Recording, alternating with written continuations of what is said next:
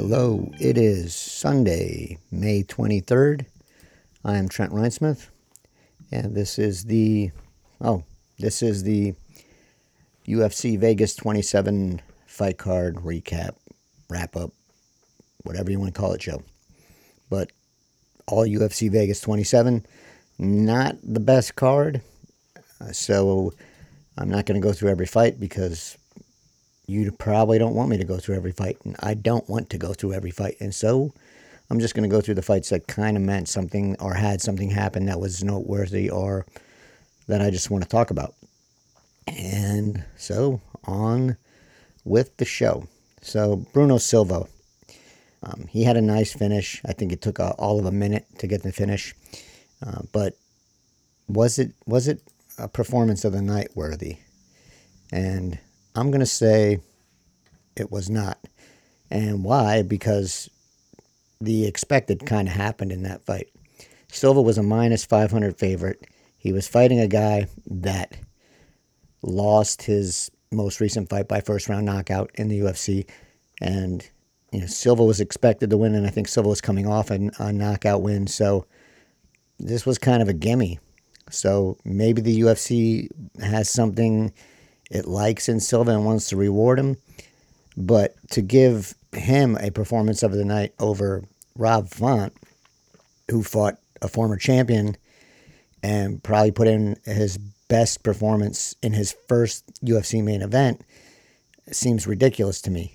And the same goes with that heavyweight fight that won the fight of the night. That thing was terrible. It was not a good fight in, in any way, shape, or form, uh, but it won fight of the night. And again, these fighters are fighting for $50,000, which, come on now, there is an insult to begin with. But they're fighting for $50,000 bonus and they don't know what they need to do to get that bonus. It's arbitrary and silly. And I think the fight, the fight of the night bonus, performance of the night bonus, they need to go away because no one knows what, what the requirements are to get that bonus. And if you, you know, if you tell these guys go out and have a bad sloppy fight and you'll win 50 grand, well then, you know, people will go out there and have a bad sloppy fight and win 50 grand. And and that's what we saw in that heavyweight fight. So, I don't know. The bonuses um, outside of Esparza who deserved it, the other three I don't think by any means deserve to get a $50,000 bonus. Uh, someone else should have uh, uh, obviously got that. Um, Court McGee. Court McGee got a, a, a, nice win for him. A Court McGee win, kind of win, and uh, unanimous decision. 230 26 is in a 29 27. The judging was a little goofy, um, but the right person won in each fight. So mm, it's a at that point it becomes maybe a forgivable sin. Uh, but Court McGee, it ended a three fight losing skid for him, improved his record now, and he was three and seven in his last 10. And this is something I pointed out, I think, on my Bloody Elbow column, winners and losers column, in that Court McGee's the kind of guy, when he shows up, you're kind of shocked that he's still in the UFC because, as I said, three and seven record, most people aren't going to get um, that kind of chance. But McGee, I think gets one of one of the reasons I think he gets that kind of chance is He's the kind of guy the UFC, while might not promote a lot, he goes out there, gives you a great A effort every time, tries to finish. I mean, it's not the prettiest fights. They're kind of workmanlike, but he's giving the best effort he can give. And when you do that, and the and the UFC knows it can count on you, well, you stick around and you get you get more chances. So it's so I think it's a point where you you it points out that you don't have to be the loudmouth. You don't have to be the guy who's out there pointing at themselves and lighting a flare off and and saying, "Look at me." You go out there, you do your job, you do your job well, you do your job consistently. There's a place for people like that in the UFC, and, and Court McGee is one of those guys. Um, the story he told about his neighbor I thought was very funny. He said he had a seven year old neighbor, recently widowed, and she told him to go out and be the crusher again. And you know, he took that advice and he won the fight. So it was a, a nice, short little story. Gave a little glimpse at, at Court McGee's personality, and it was it was kind of a refreshing thing. Um, so we'll see. I think Court McGee going to stick around uh, the UFC for a little longer. Chris Barnett fought Ben Rothwell at the top of the prelim card. Um, Barnett was is kind of one of those guys you want to see succeed just because it would seem so to be so improbable. You have a five nine heavyweight in the UFC. I don't know. Uh, that seems a little weird, but alas, Barnett got submitted by uh, Ben Rothwell, and I don't know how many times we're going to see Barnett in the UFC, but he had his chance. Cinderella story did not come true. Um, Jack Hermansson and Edmen Shahbazyan, I thought was a very odd booking on the part that it was Shahbazyan. It, it struck me as the wrong booking. The odds struck me as closer than they should have been. I think Hermansson was only, I think he was under a two a minus 200 favorite. Um, and Shahbazyan did well in the first round. In the second round, Hermansson went back to his corner like a veteran will, should, and regrouped, came out in that one minute with a new plan. That new plan was to close the distance, work work takedowns in close as opposed to at distance, work those takedowns against the cage, and that's what he did. He did that in the second, and he did that in the third, and he beat Shahbazyan up. And I I would like to, you know, I I, think we found out who the culprit was uh, via Twitter on this, as to who's responsible for this bad decision. Normally, I would I would lash out at the matchmakers, but in this case, the matchmakers, from what Brian Martin uh, tweeted at me when I brought up this point of the how Shahbazyan is being booked as as opposed to O'Malley. Um, it's he said that Shahbazyan had, and remember Shahbazyan was coming off a loss, another loss where he got wrestled up. Um, and Shahbazyan had the choice to take unranked opponents. His team turned those down and decided to take a ranked opponent. And what Shahbazyan got was beat up, a second loss. He lost uh, a chance at you know doubling his pay for a, a win bonus. He lost valuable time where he could have been progressing if he was in a fight that was winnable or he had a way a way to win outside of fighting off his back, which seems to be a skill that he does not have right now, or that needs to be improved on. Um, confidence might be knocked around a little bit, and it was just a bad decision. Um, and then you look at Sean O'Malley. Now, Sean O'Malley is is talking the talk, and he's winning fights, other than when he got stopped by uh, Vera, and Wait, he, he has another loss too, doesn't he? I don't know. It's, everything's a blur these days. Let me check on this. Sean O'Malley. Sean O'Malley does not have another loss. So Sean O'Malley's out here fighting unranked opponents and moving up and doubling his pay and getting new contracts. I think he got a new deal. So Sean O'Malley, while I don't really like the persona and and how how much he brags about himself, it works for him, and he's doing things, I think, the right way. He's a young fighter. He's taking very small steps up, incremental steps up, winning fights, running his mouth, getting his name out there.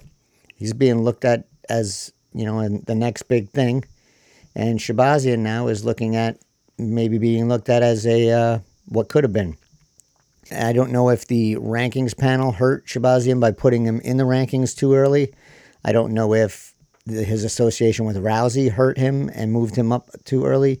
But if his team is saying we want a ranked opponent at this point of being only 23 and still developing, clearly still developing, that should have been uh, very clearly seen in, in his previous loss, but it was ignored.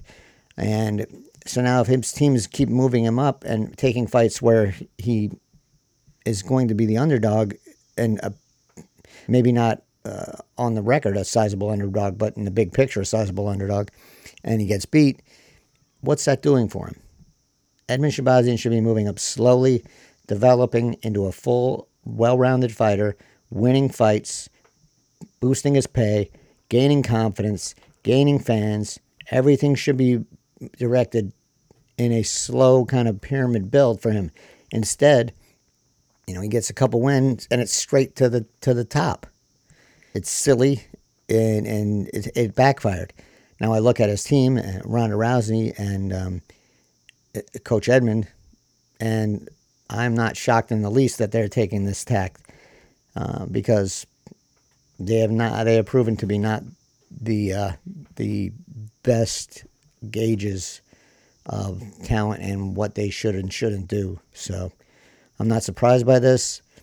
Uh, if if Shahbazyan and his team think the UFC have his best interest in at heart, they're sadly mistaken.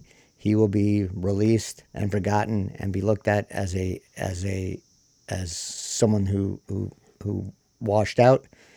That's what'll happen if if they keep taking this tack. They have to take a big step back now, I think, and develop him. And maybe maybe Shahbazyan needs to leave that team I would I would have had that team on a short leash to begin with because of how they handled Rousey's career poorly and how they handled her losses even more poorly.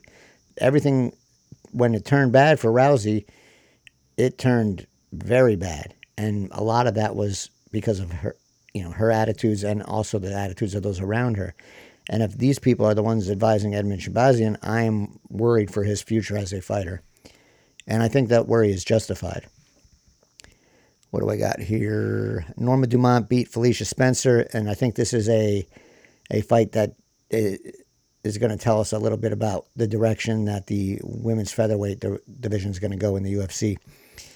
With Spencer losing to Dumont, who she should have beat on paper at least, her career in the UFC might be on the rocks. And if she is released, that probably gives you a pretty good indication that the featherweight division is not long for the UFC.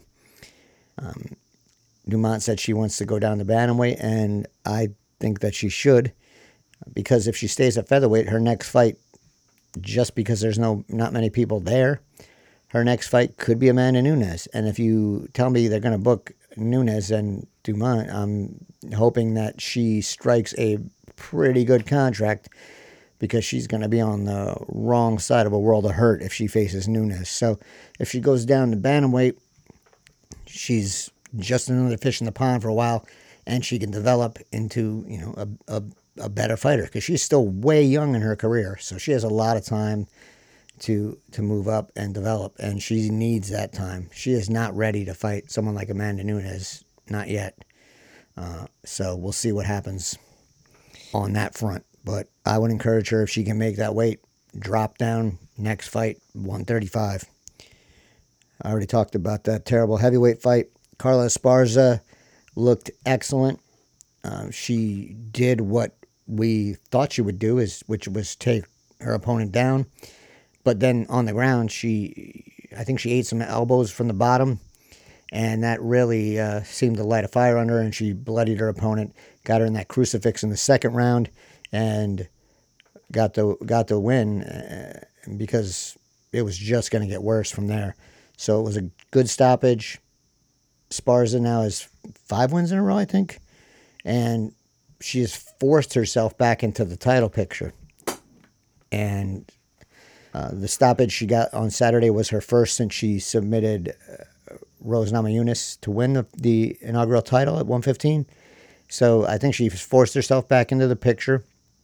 I don't think anyone expected this to happen. So, you know, she made it happen with her with her winning streak and her efforts. So good on her. However, however, this is what Dana White had to say on the ESPN Plus post fight show. She looked like a beast tonight. She came out and absolutely dominated. You can tell by the way she was fighting that she was trying to make a statement. Statement made, message received. We see you. I don't know what we're going to do next. If we do the rematch, Weili Zhang and Rose Namajunas, or if we give it to her um, and my question is all right, you got the message, but are you going to pay attention to the message? And my gut tells me no. And this is why my gut tells me no. The UFC is now a publicly traded company. The UFC was never was never really a merit based company to begin with. Um, played around with it a little bit, never really fully went that way. And now they are part of a publicly traded company, which means there are stockholders, which means there are stockholders that want money to return on their investment. They want a big return on their investment. They want the biggest return on investment they can get, and they were promised that a return on investment is is going to come via the UFC, and a lot of that is based on who can make the most money for the UFC at the time, not who deserves what.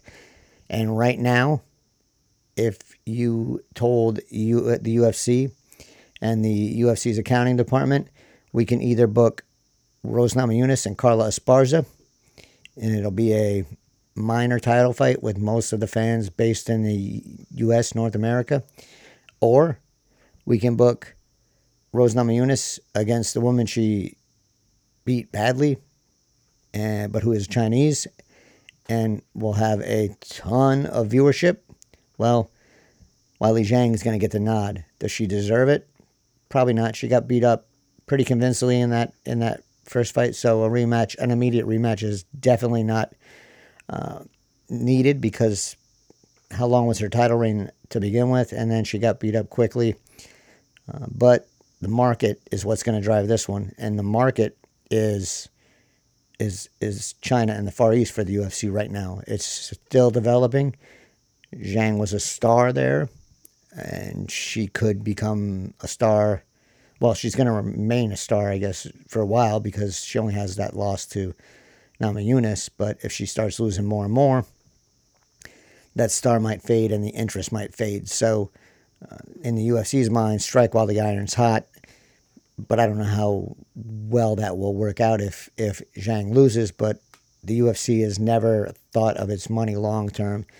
It's mostly get as much as it can and hope for the best, and everything has worked out. So, my gut tells me Carla Esparza, uh, message received and all that, but she's not getting that title fight as long as Zhang can fight and bring in that money from the Far East market. And stakeholders are going to, bottom line is going to talk on this one. And the bottom line does not have Carla Esparza's name near it. So she's going to miss out and she needs to stay active. So we'll see what happens with her next. Rob Font looked spectacular. Um, just a perfect performance. Everything about it was was spot on. He um, let I'm probably the wrong word let, but he worked with what Garbrandt gave him. Garbrandt was active in the first two rounds, and maybe Font kind of felt that with the time off and the COVID nineteen long hauler that Garbrandt was going to fade. So he kind of sat back the first two rounds, let Garbrandt do his thing, and third, fourth, fifth, Font turned it up, worked behind that jab, found openings for for combinations, did a nice mixture of techniques, nice mixture of uh, targets, kept uh, Garbrandt moving and moving backwards for the most of the third, fourth, and fifth, and I think some of the second round as well, and just you know used his boxing skills to make Garbrandt look look pretty bad. Uh, it was a it was a good performance from Font.